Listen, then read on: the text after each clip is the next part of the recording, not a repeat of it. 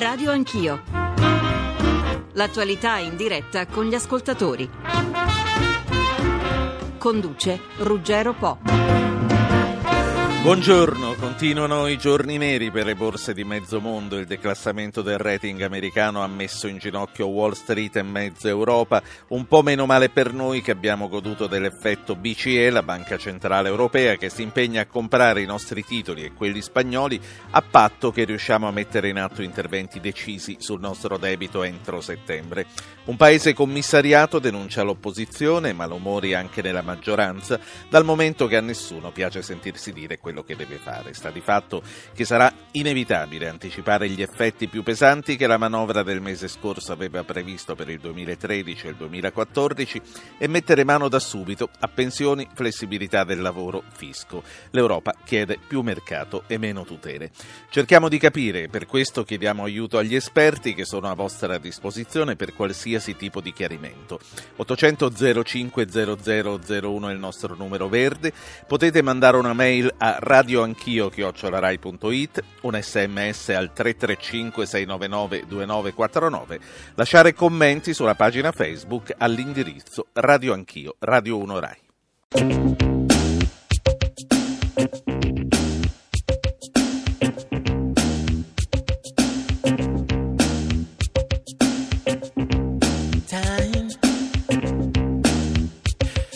Nostri ospiti Giacomo Vaciago, docente di politica economica e monetaria alla Cattolica di Milano. Buongiorno professore.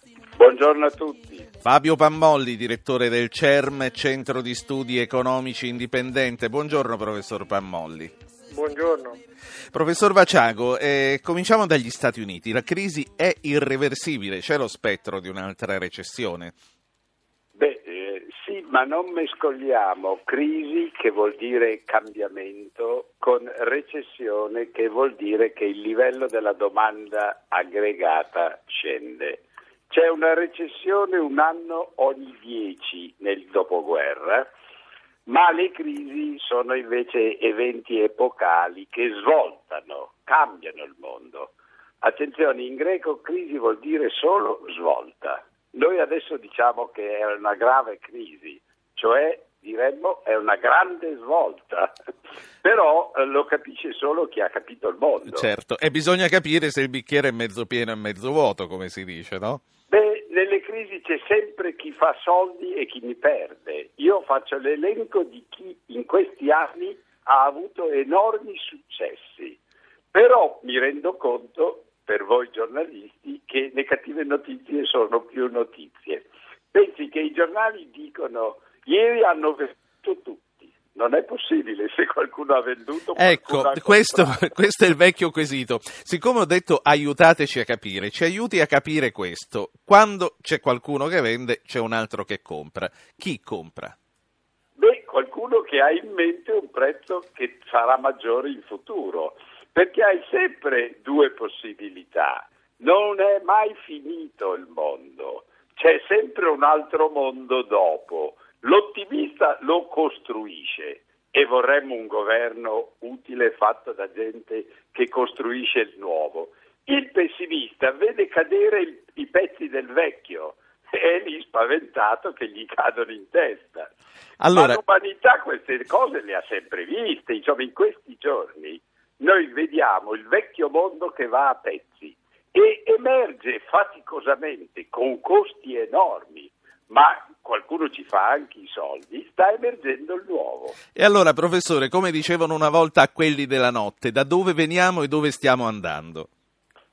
Allora, quattro anni fa inizia la crisi che non è ancora finita. È esattamente iniziata il 9 agosto 2007 con una crisi di liquidità. Mancano i soldi sull'interbancario, su dove le banche compensano tutti i giorni i loro reciproci saldi. E inizia quindi dalla coda, dalla liquidità. Attenzione, qualcuno ha fatto troppi debiti per comprare case a prezzi sempre crescenti. Era una bolla bellissima e che poi è esplosa lasciando macerie in mano, un mare di debiti inutili una volta che non c'è più la contropartita reale. E da quattro anni noi stiamo digerendo a fatica, e non tutti l'hanno ancora capito, quegli eccessi. È il mal di testa del giorno dopo che hai bevuto troppo. Però nel frattempo se ne esce solo se dai una nuova prospettiva al mondo. Hai 3 milioni di exploratori americani. Cosa facciamo fare visto che c'è un eccesso di case e prossimi dieci anni non ci sono nuove case da fare in America? Quei 3 milioni quando troveranno lavoro? Questo doveva capirlo subito detto. Era il problema di Obama. Peccato che lui vince all'insegna degli yes we can cioè è la vecchia richiesta della parità bianchi-neri. È il presidente del passato, non del futuro, perché nel frattempo il mondo gli è cambiato. Idem da noi, da noi vince le elezioni un vecchio signore che vuole ancora fare riforme liberali e magari non andare in galera lui. Peccato che servirebbe un governo tutto diverso. Professor Pammolli, condivide questa analisi, eh, e chiedo anche a lei dove stiamo andando. È la Cina in futuro che sarà il vero padrone del mondo? Ma ci sono due considerazioni. Eh, la prima riguarda gli Stati Uniti. Eh, se noi guardiamo alcuni commenti di questi giorni, vediamo che si è realizzato nei commenti un capovolgimento di una rappresentazione che tradizionalmente ha accompagnato la crescita statunitense si deve ridurre la spesa in ricerca eh, e la spesa eh, in ricerca rivolta soprattutto al settore della difesa, si deve ridurre tutta la parte riferita alla sanità. Questi due motori sono stati nel passato veri e propri motori della crescita negli Stati Uniti, oggi vengono percepiti come un fardello. Perché? Perché la capacità degli Stati Uniti di promuovere l'avanzamento della frontiera, che è stata la tradizionale spinta eh, sin dalla, dalla, nascita degli Stati Uniti, eh, che fosse a ovest o che fosse la frontiera tecnologica, poco importa, questo avanzamento della frontiera sta diventando più faticoso, è molto più difficile trovare impegni produttivi per i capitali che eh, sono presenti in grande quantità sui mercati finanziari. Quindi l'immissione di liquidità non ha portato il cavallo a bere perché il problema è un problema strutturale di un'economia che è stata la locomotiva ed è la locomotiva della crescita mondiale che però fa fatica a ripristinare quella capacità di identificare nuovi settori, nuove frontiere e questo è il problema che poi si ripercuote ovviamente sull'Europa che di questa economia e di questa locomotiva è stata il, il vagone per molto tempo. Una seconda considerazione è quella a cui fa riferimento lei. Eh, gli squilibri che si sono accumulati eh, sia dentro l'Europa, ma sia eh, tra i grandi blocchi continentali e soprattutto tra i grandi blocchi com- continentali prima della crisi, con una Cina che esporta, produce e risparmia e con gli Stati Uniti che importano e si indebitano, questo eh, squilibrio strutturale rimane oggi rimane una valuta cinese agganciata al dollaro, rimane il finto stracciarsi delle vesti cinesi, perché una parte di verità c'è, ma una parte anche retorica, quando la Cina adesso rimprovera alla, agli Stati Uniti di fare la cicala, in realtà la Cina sta traendo beneficio in questo momento da che cosa? Da un euro molto forte che sta rimpolpando le riserve valutarie cinesi e da uno yuan che continua a essere agganciato al dollaro e che consente ai cinesi di continuare ad esportare.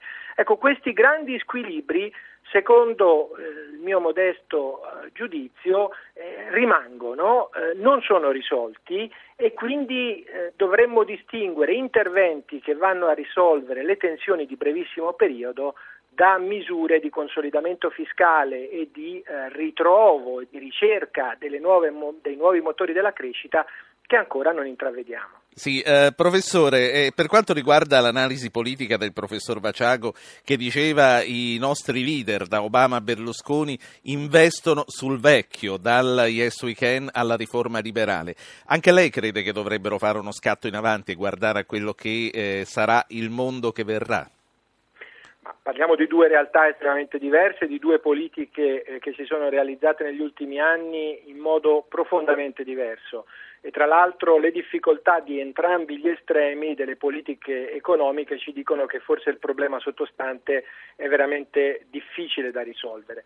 Cosa intendo? Gli Stati Uniti hanno attuato politiche di stimolo che hanno determinato una fortissima espansione del deficit, con l'idea che appunto questa espansione temporanea potesse eh, stimolare dei moltiplicatori di crescita. In realtà abbiamo visto che questo effetto sulla crescita sia delle politiche fiscali che delle politiche monetarie è stato temporaneo.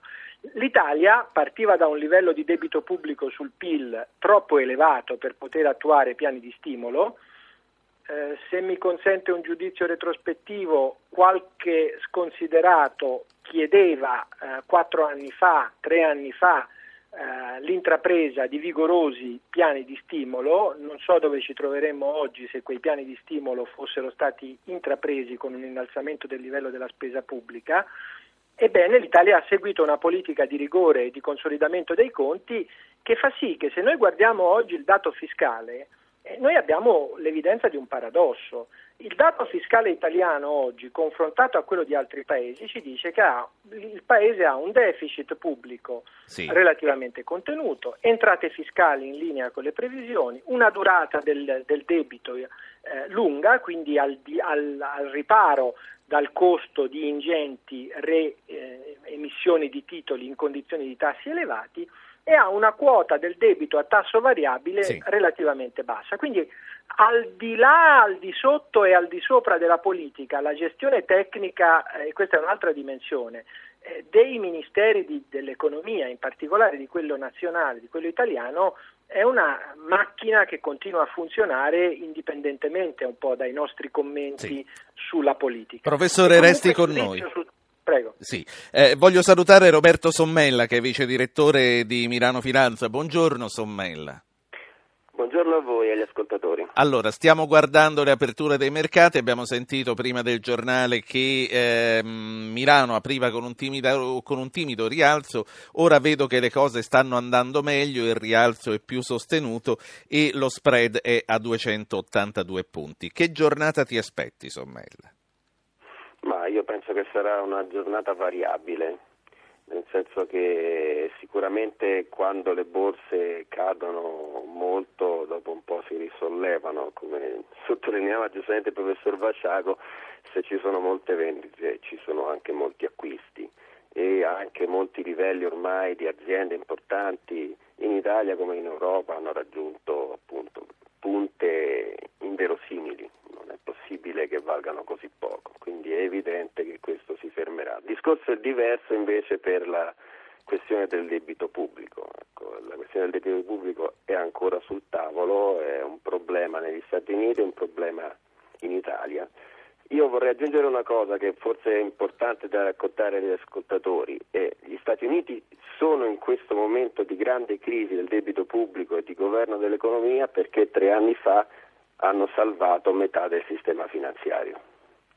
Hanno salvato metà del sistema finanziario, banche, assicurazioni, banche commerciali, mettendo 2 mila miliardi di, di, dollari nelle casse delle, del, dei, dei sistemi di credito e delle banche. Questo significa che poi hanno elevato di conseguenza il debito pubblico statale e questo vuol dire che in questo momento non hanno più soldi per sostenere alcunché.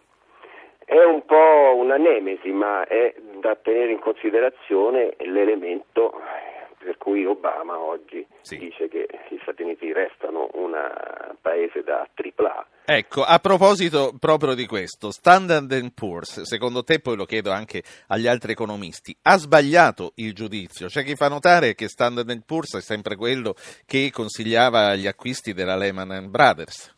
Fino a pochi giorni prima aveva assegnato una A al, al debito di Lehman Brothers. Ma il problema è questo, eh, sono troppo poche le agenzie di rating, gli si dà troppa importanza. Se le agenzie di rating nel mondo fossero 30 invece che 3, questo problema non ci sarebbe, ci sarebbe più concorrenza, non ci sarebbe una unica direzione nei giudizi. Infatti noi su Milano Finanza abbiamo lanciato una proposta per certi versi provocatoria, ma su cui mi sembra che qualcuno potrebbe anche convergere, sospendere temporaneamente tutti i giudizi di rating a tutti i prodotti finanziari, ivi compresi i debiti dei paesi.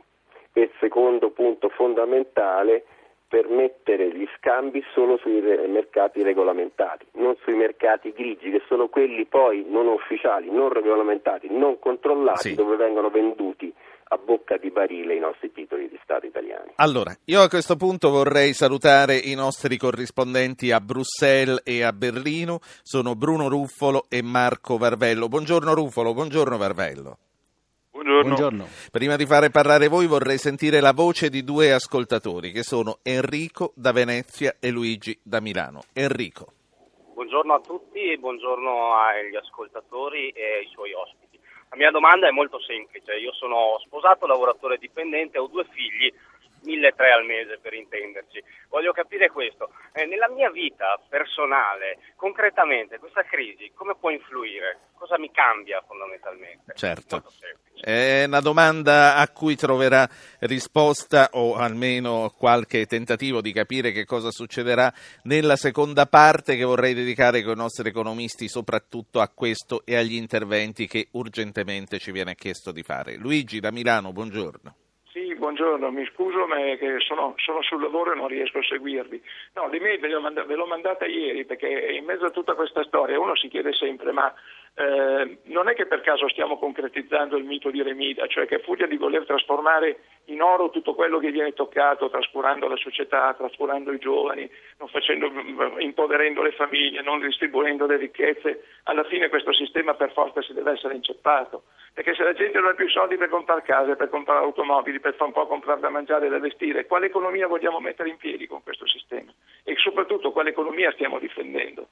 Un'economia che sta, che sta rendendo le persone sempre più povere e, e i ricchi che saranno sempre più ricchi alla fine saranno 3, 4, 5, 20, 100 persone che, che, avranno trasformato in oro tutto quello che avevano toccato, ma poi non potranno più mangiare, come è successo a Remida. Grazie signor Luigi. Lei, come ha sottolineato, ci aveva mandato la mail ieri sera perché appartiene al nostro club degli ascoltatori. Lei sa che se ora al lavoro non può seguire la diretta, potrà seguire la trasmissione a risposta che le verrà data in podcast. E quindi voglio ricordare a tutti che eh, potrete riascoltare questa puntata, come la maggior parte di ciò che Radio 1 fa eh, per quanto riguarda Radio Anch'io www.radioanchio.rai.it. Bruno Ruffolo, in Italia la politica lamenta di essere stata messa sotto tutela dalla BCE che offre aiuto ma solo in cambio di riforme in tempi brevissimi. Gli altri paesi come si comportano e come valutano anche questo atteggiamento verso l'Italia? Ma intanto se qui a Bruxelles si pone la domanda in questi termini così netti, Italia commissariata oppure no, è chiaro che le portavoce, le autorità della Commissione europea, del Consiglio europeo rispondono no.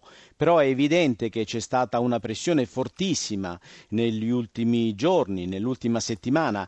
In, si, è, si, è, saputo anche di una lettera Trichet-Draghi che è stata inviata all'Italia incalzando il governo italiano proprio a correggere da subito i conti pubblici. Quindi in qualche modo l'idea generale che c'è qui a Bruxelles è che effettivamente c'è stata questa pressione pressione e che questa pressione eh, continuerà, almeno queste sono le indicazioni. Perché? Perché c'è un problema concreto. Ciò che sta facendo in questo momento la Banca Centrale Europea, in fondo è una fase di passaggio, cioè gli acquisti dei titoli italiani che possono contribuire a far scendere il rendimento dei nostri titoli, può avvenire per un tempo limitato, poi dovrà entrare in funzione il cosiddetto Fondo Europeo Salva Stati, ma nel frattempo c'è bisogno di interventi diretti dei governi colpiti dai mercati. Per questo eh, la politica, Trichet, la Merkel, Sarkozy stanno insistendo molto ogni giorno, anche con toni spesso perentori,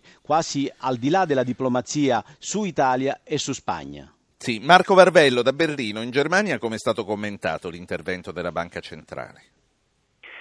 Beh, è stato commentato con uh, qualche perplessità perché sicuramente non è uh, nel, nei compiti della Banca Centrale Europea intervenire direttamente con gli acquisti dei titoli di Stato. Questa è una vexata questio che è stato uno dei primi punti di contrasto tra il governo tedesco e in questo caso il, il vertice della BCE. Già dal, dal maggio del 2010 si sono cominciati acquisti su titoli non italiani e spagnoli, sugli altri paesi in difficoltà. Quindi, eh, ci si è chiesti, molti commentatori hanno sollevato il problema che può essere controproducente dare un segnale ai mercati che si è arrivati a questo punto. In realtà eh, l'intervento ieri è servito perché ha portato un po' più di calma sul mercato dei titoli di Stato, in particolare quelli italiani, e, eh, insomma, il problema dei tedeschi, ed è per quello che tutte le volte eh, mettono i puntini sulle i, diciamo così, richiedono delle garanzie supplementari, è quello di eh, avere una moneta comune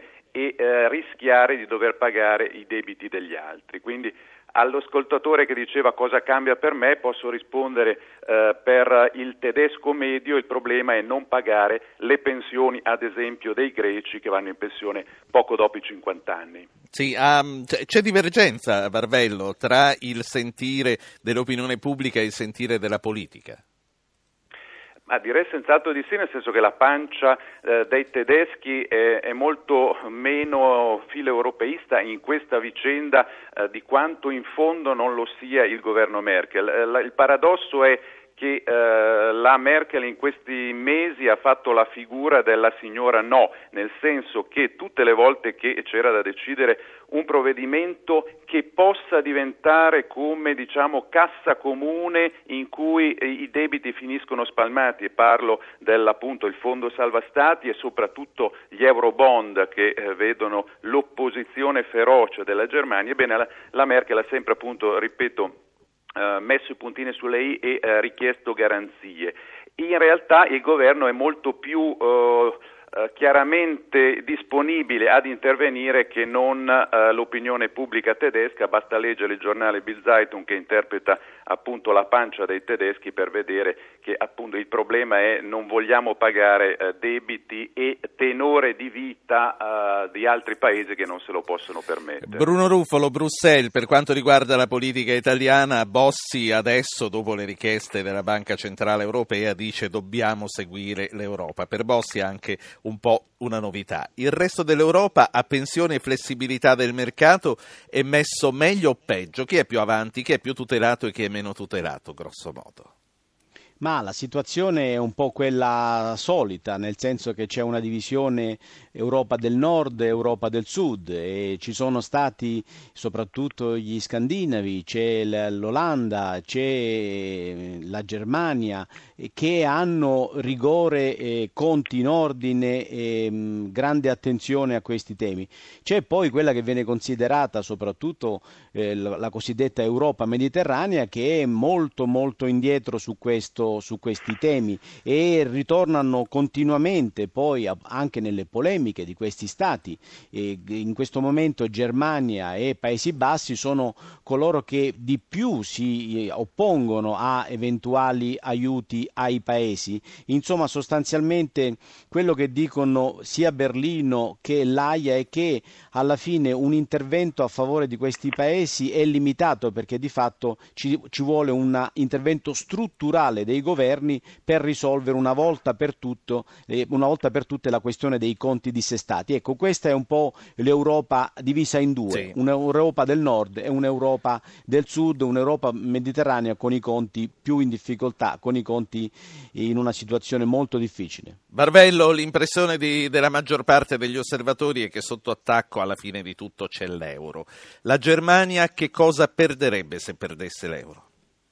Ma la Germania perde il mercato eh, unico europeo che è garantito dall'euro e tutto sommato la Germania perderebbe la quota di esportazioni eh, che, eh, di cui ha goduto in questi anni grazie anche a un euro che è molto più basso di quello che sarebbe diciamo, un nuovo marco tedesco. In più le banche eh, tedesche sono molto indebitate con paesi appunto in difficoltà come la Grecia e quindi anche lì una, un, una, un euro a due velocità come si è ipotizzato da parte di qualcuno in queste settimane veramente porterebbe dei danni strutturali all'economia tedesca e il governo tedesco lo sa molto bene.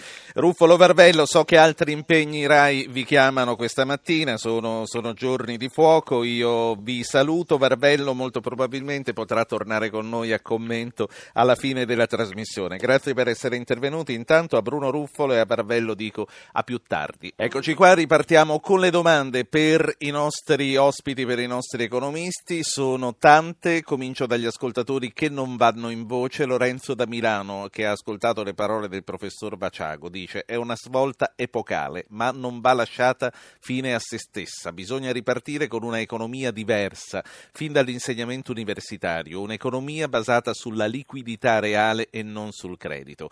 Alberto da Cagliari scrive finalmente siamo commissariati, sarà la volta buona che l'Italia si rimette a posto, sono anni che lo auspico. Poi Salvatore da Roma, se il debito mondiale è 10 volte superiore al PIL mondiale, chi pagherà? Se a scadenza i derivati richiederanno una massa di capitali come si può leggere in rete, chi pagherà e come? Chi ha rubato dovrà restituire, ma come farà se i soldi non li ha più? Poi c'è un sms da Sergio Di Ancona che dice con i crolli delle borse come si comportano i risparmi, i TFR che i lavoratori sono stati costretti a mettere nei fondi pensione. Claudio da Trieste, dica lei quello che deve dire. Buongiorno. Io da persona, da cittadino ignorante, leggendo e ascoltando gli economisti rimango a bocca aperta perché ci sono delle logiche stringenti, ma da cittadino ignorante quale sono, eh, per me l'economia dovrebbe essere basata sulla produzione dell'agricoltura e dell'industria. Sembra che questa economia sia un'economia di finanza, un'economia di finanza che sta diventando un feudalesimo secondo il mio punto di vista da cittadino comune, che sta distruggendo la democrazia.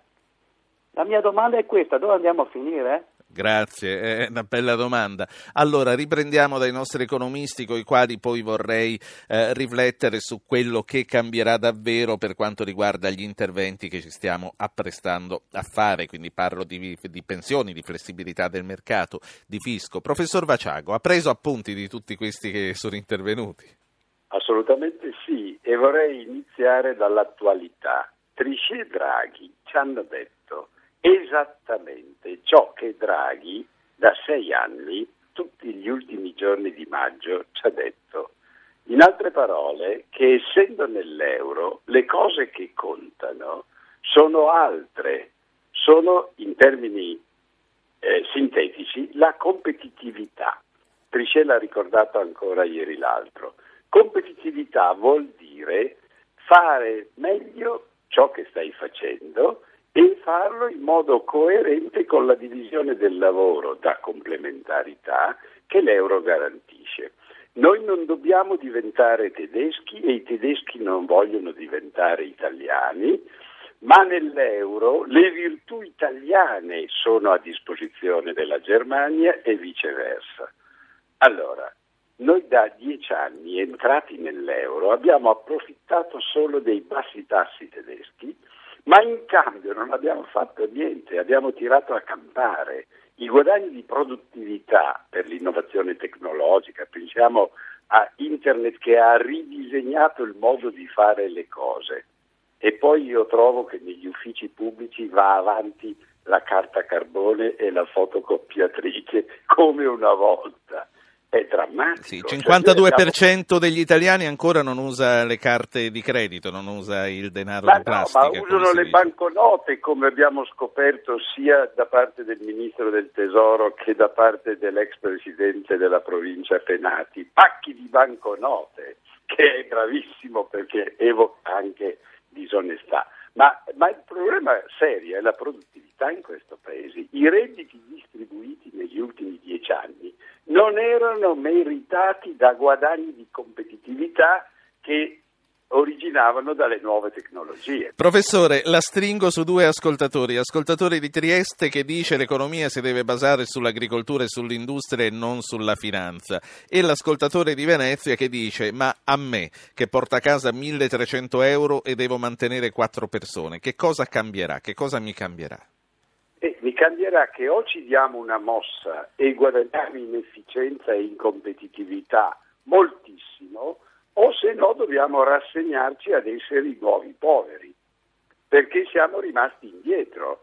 E non vorrei che l'enfasi sul debito pubblico e sul deficit pubblico ci facesse dimenticare l'altra gamba, perché nella lettera di Trichet e Draghi il discorso è duplice da un lato contenere il deficit, risanare, ma dall'altro adeguarsi al, al, terzo millennio e diventare un paese progredito, dalle Alpi alle piramidi.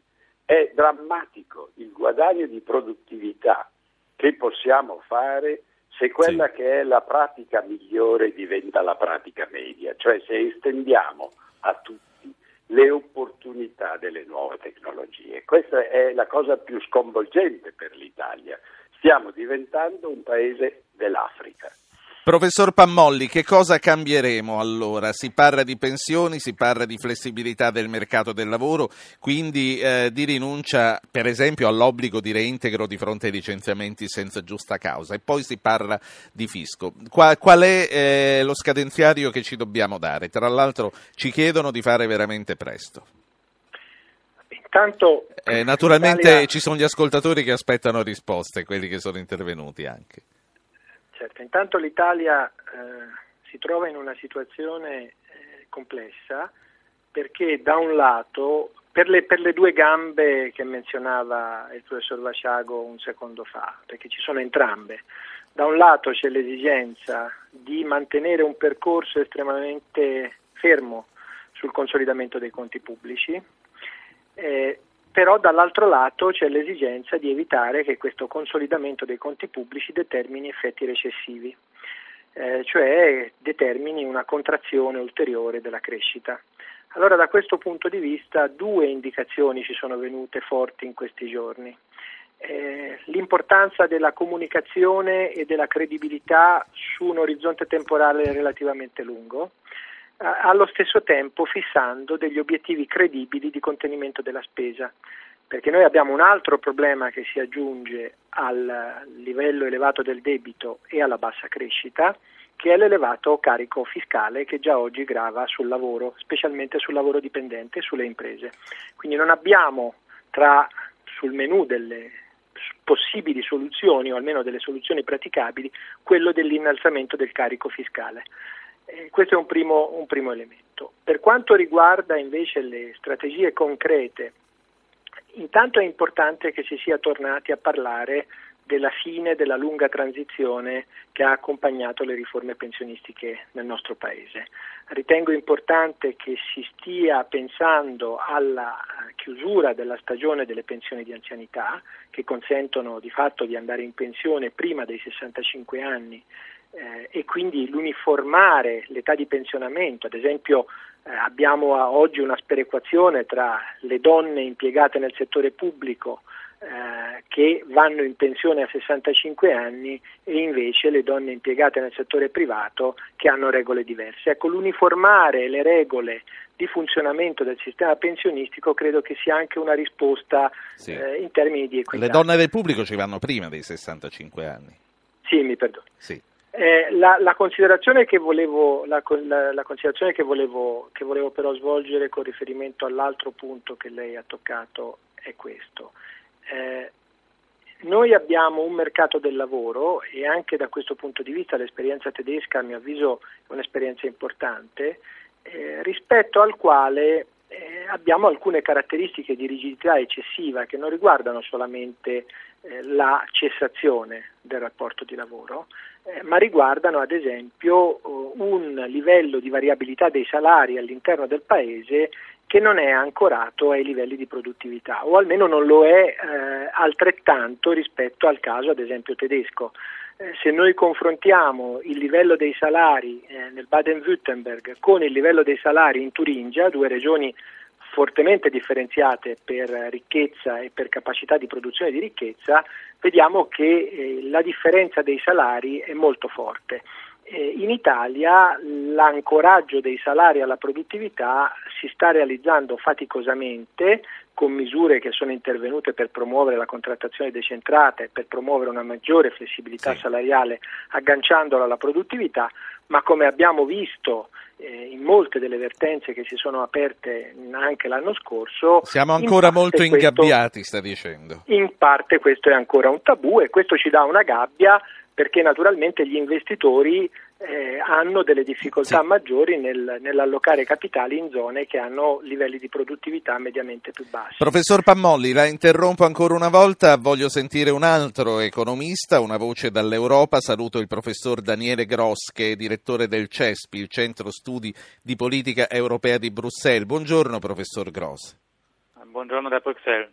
Che cosa fare per evitare che la politica di- diventi, finisca ostaggio dei mercati?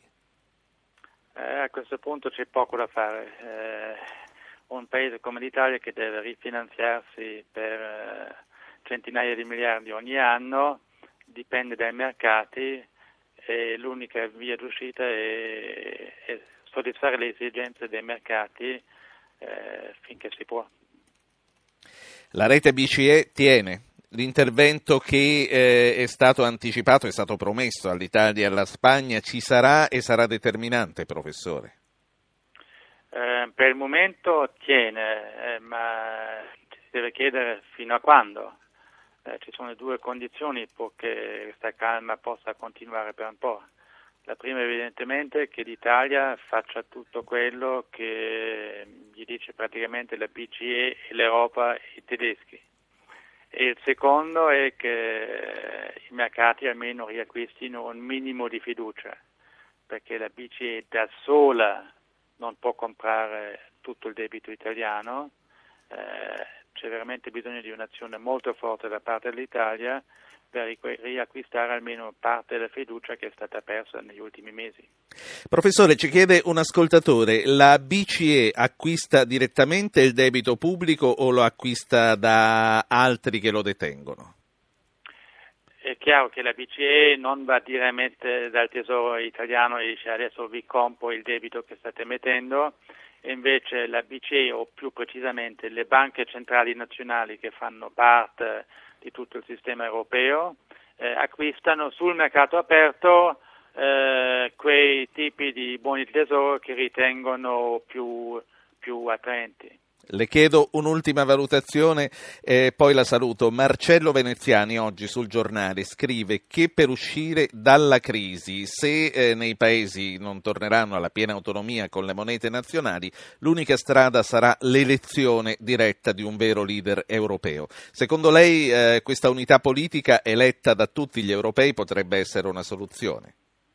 È un bel sogno, eh, ma purtroppo è un sogno e non è realizzabile a breve, eh, perché i mercati si aspettano che si faccia qualcosa adesso e non creare un'Europa utopica fra dieci anni. Eh, un'ultima, eh, un'ultima, risposta a Marina che ci manda una mail da Cremona. Gli Eurobond possono essere una soluzione?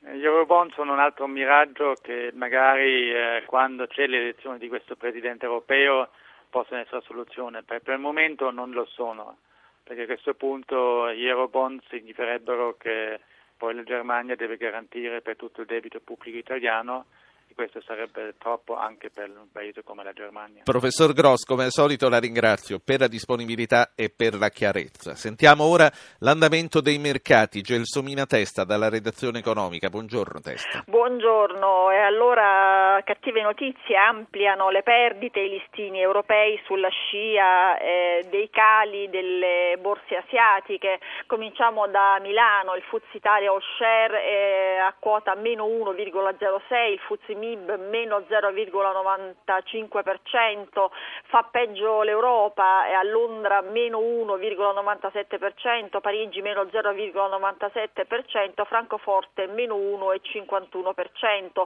Vanno molto male i titoli del comparto degli industriali con Fiat che perde meno 3,53%, eh, male anche i bancari con eh, il Banco Popolare che perde eh, meno 1,46%, quindi si profila un'altra giornata sì. molto tesa per le borse internazionali. A voi la linea. Grazie Gelsomina Testa. Roberto Sommella, Milano Finanza. Quali sono le strategie degli speculatori? Come si muovono? Come, come programmano le loro giornate?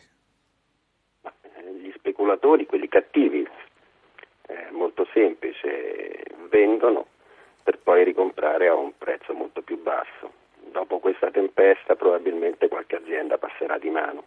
Perché è anche vero, anche noi operatori dell'informazione spesso usiamo questo termine sbagliato, il, il bruciare centinaia di miliardi in borsa, non, non si brucia nulla, sono soltanto azioni e denari che passano da una mano all'altra. Chi ce li ha adesso? Fare, chi, eh, in questo momento chi ce li ha in mano questi denari?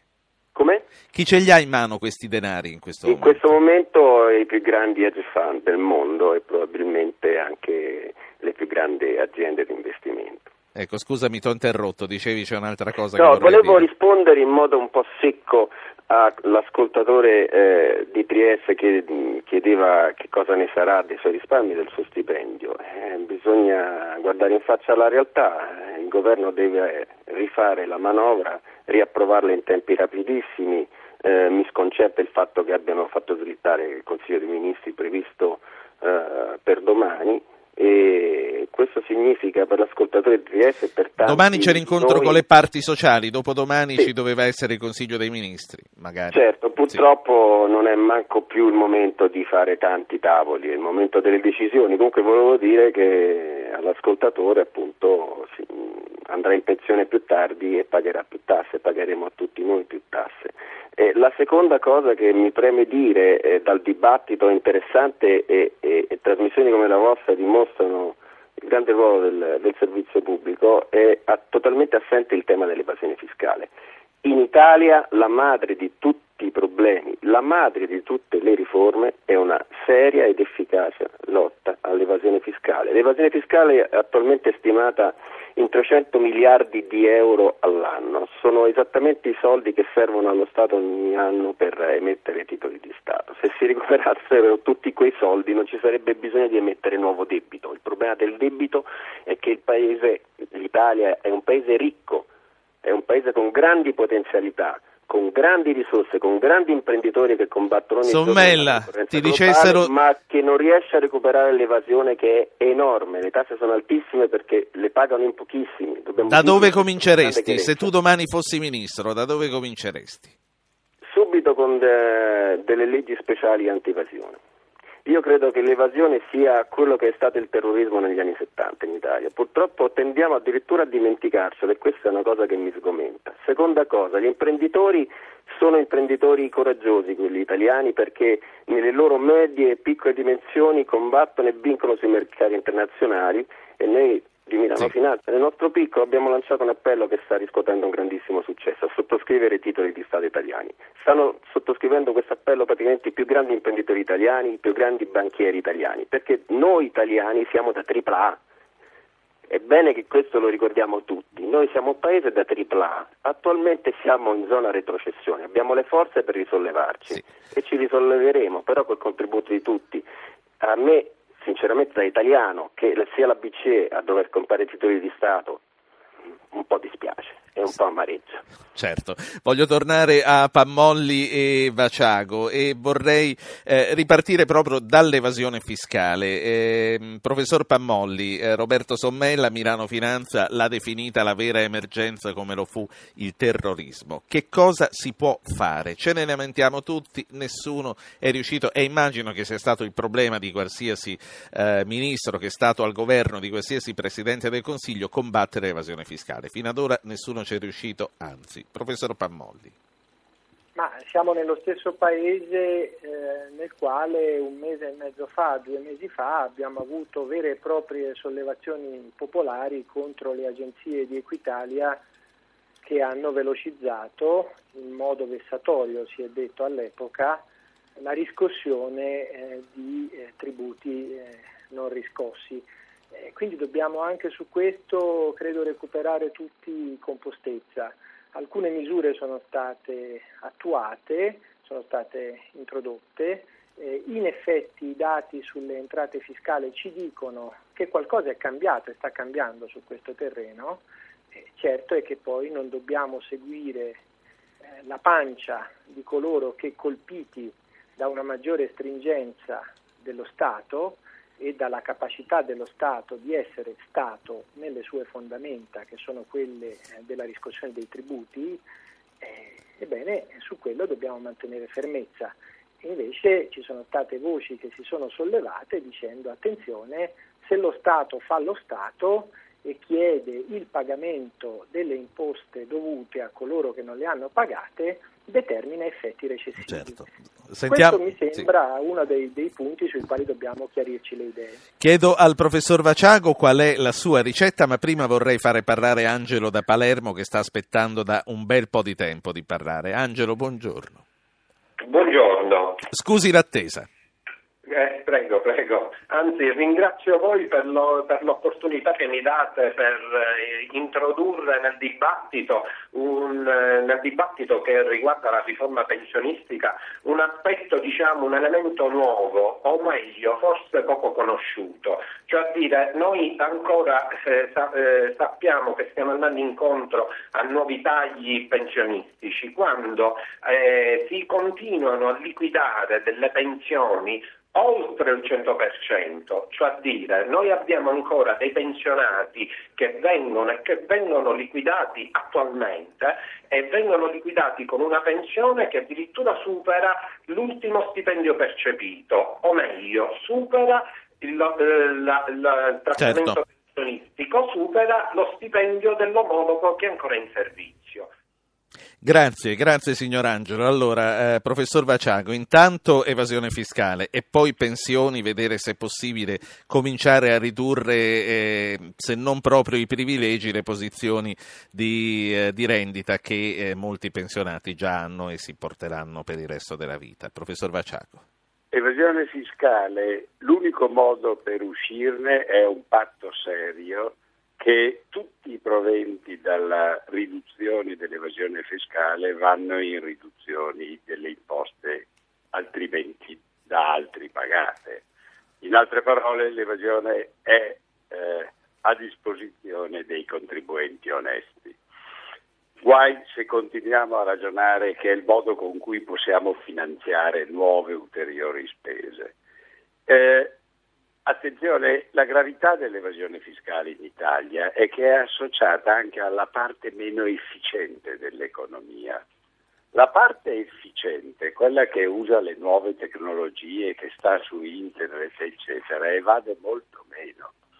E quindi il dramma dell'evasione fiscale è perché ci sono nostra... i pagamenti necessariamente tracciati, è per Ma questo. Perché c'è tutta la trasparenza di questo mondo. L'evasione fiscale vive nel sottobosco dell'economia eh, eh, nera, diciamo, dove si usano banconote e non si paga il fisso. Nel pagamento in contanti, fino, fino, a che ci sono i medici, gli avvocati e tutti gli altri che ti dicono sono 100 euro senza fattura, diventano 120 con la fattura. Sì, ma siamo l'unico paese al mondo, almeno in zona euro, che fa grande uso delle grandi banconote, che io non ho mai visto in vita mia, non ho mai avuto in tasca una banconota da 500 euro. Sì, e come le dicevo, un dato che già abbiamo dato, eh, lo sentivo stamattina Ello Italia da Masciandaro, diceva il 52,4% degli italiani paga ancora in contanti, quindi questa, sì, questa e, è la...